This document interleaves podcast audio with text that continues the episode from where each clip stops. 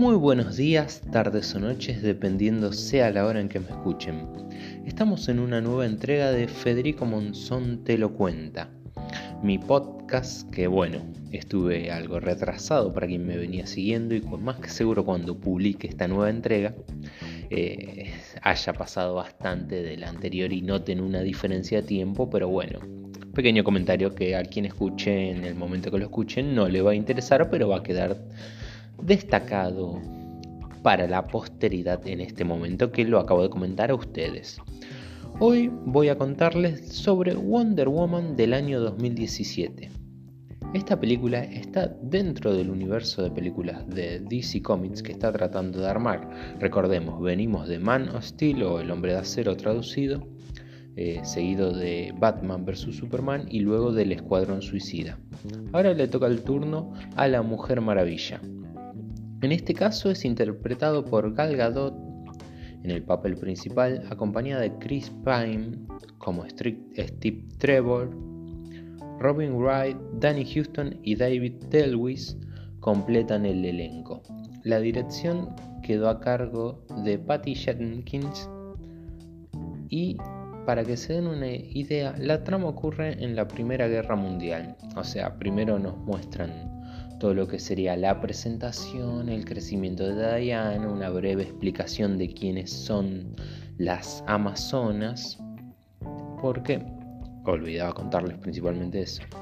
La Mujer Maravilla es parte de las Amazonas, un grupo de mujeres que viven aisladas en una isla y que son principalmente guerreras fieras con tradiciones muy fuertes y con un gran tienen distintas armas místicas, fuera de que no las necesiten, pero también las tienen, unas grandes habilidades en combate desarrolladas debido a su arduo entrenamiento.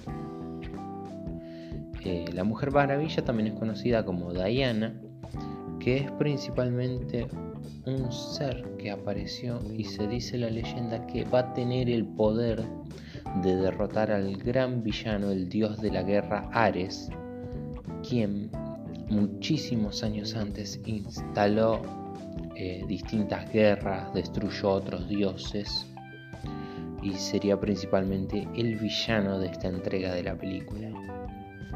Eh, una vez que aparece Stick Trevor, él anuncia a las Amazonas que estaban en completo desconocimiento de lo que ocurría en el resto del mundo.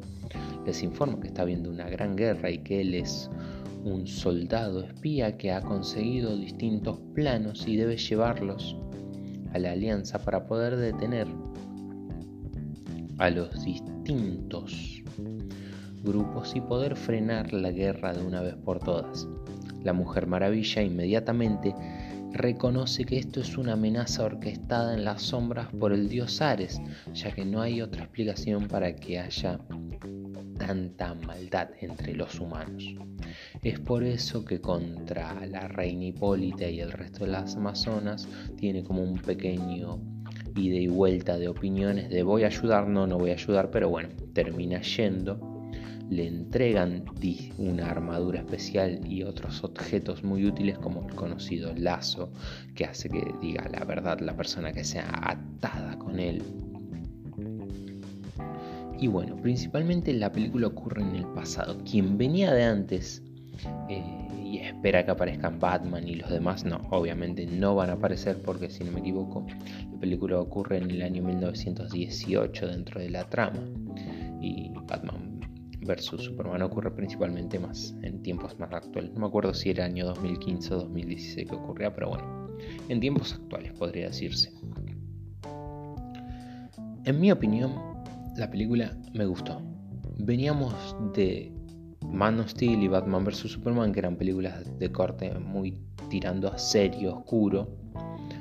Y después tuvimos El Escuadrón Suicida, que bueno, fue como una mezcolanza entre película, comedia y acción. Y tratar de sacarle toda la oscuridad que venía arrastrando de la anterior película, de las anteriores películas. Y acá nos encontramos como lo que yo llamaría la película más estilo Marvel que tiene DC hasta la fecha, en que en el año 2017 recordemos. Eh, me gustó, a mí me gustó, me pasó muy rápido verla, muy entretenida, con buenas escenas de acción, buenos momentos, chistes no muy forzados, eh, bien incrustados sobre todo, no, no molestan a quien la mira principalmente. Si me meten presión y quieren que les dé un puntaje, les diría un 7 de 10 porque defectos tienen, o sea, no es la gran maravilla del cine esta película, pero cumple con creces presentarnos al personaje y su historia de origen. Eh, te dejan con ganas de ver más, así que nada, véanla y nos vemos en el siguiente podcast.